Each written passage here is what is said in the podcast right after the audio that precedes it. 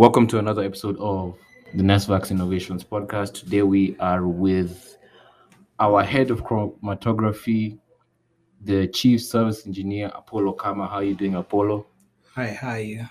So today we're going to be talking about just small maintenance tips as far as spectroscopy instruments. So Apollo, you can just share with us some of the things that you have learned from your well over almost 15 years of experience.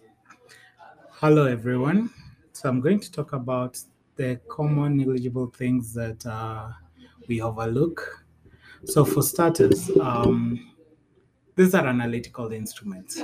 So basically, analytical instruments mean sensitivity is everything.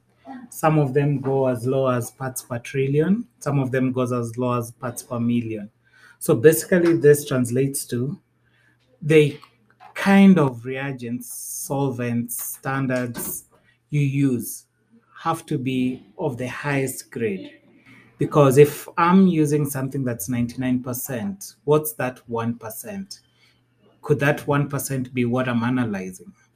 So um, if you can get 99.9, 99.6, that's much better.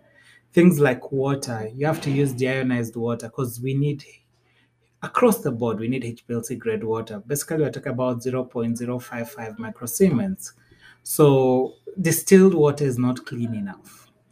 So other things that we talk about is where you're placing your sample, the vials, the cuvettes, the syringes, they have to be very clean.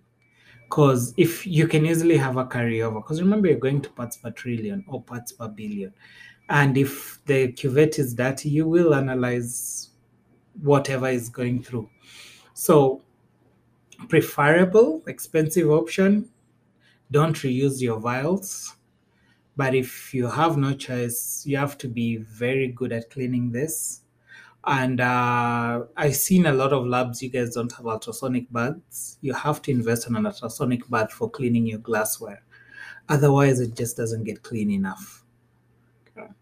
Then, um, lastly, regular maintenance you see when you're running your standard your samples your analysis you trust the instrument.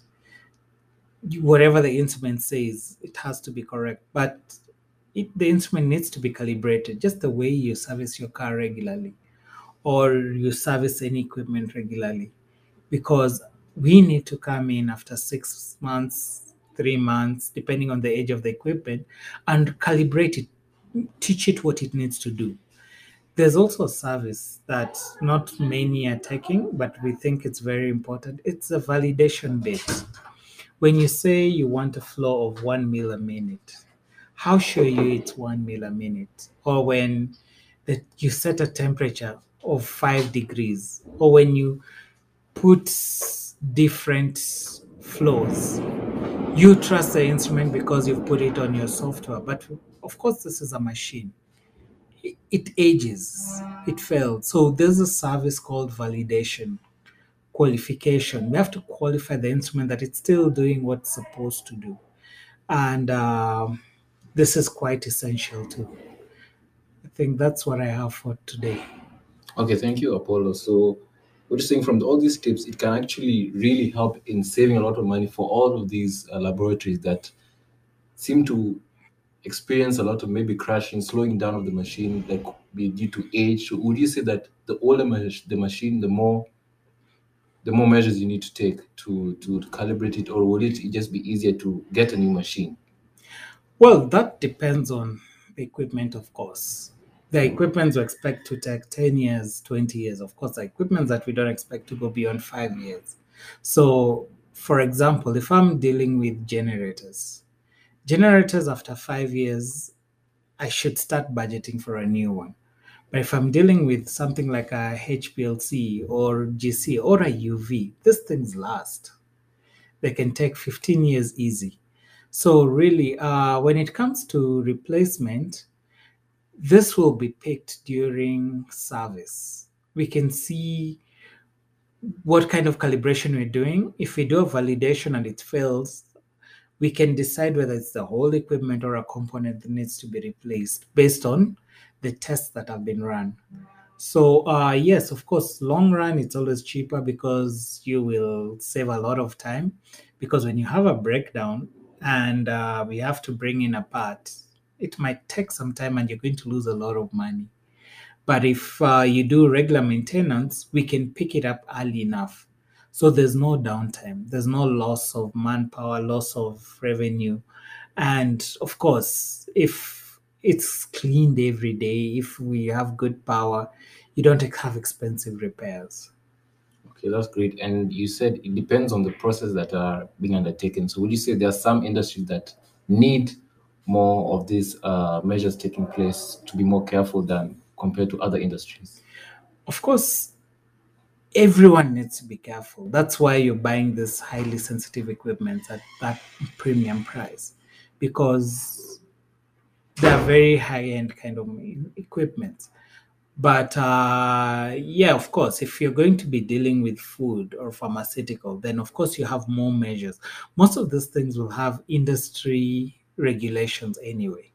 So if you follow your industry regulations, this will all be covered from the auditors to the engineers and everyone else plays their own parts. Oh, that's great. So I think in summary, we have shared that it's very important that every laboratory analyst uses the right equipment and the right quantities when undertaking their own uh, process. So would you say in summary, the, it's very important that you understand the process you're going to undertake and use the right quantities and accessories for them? Yes, including parts. And uh, as NESVAX, we have a training on applications training. If you're not sure, we can always guide you on the same. Uh, and of course, you have to use the right quantities, the right material, the right parts. I mean, you can use vials from a different vendor, but that's not what was tested with our equipment. So, of course, the discrepancies might be there. Okay. Uh, thank you so much, Apollo, for your time sharing the, on the NESVAX Innovations podcast. And until next time, guys, uh, we'll have another discussion. Thank you so much for your feedback. You can contact us on the NESVAX Innovations website, nesvax.co.ke. I repeat, nesvax.co.ke. And we hope, we look forward to sharing more innovative conversations with you guys. Until next time. Thank you.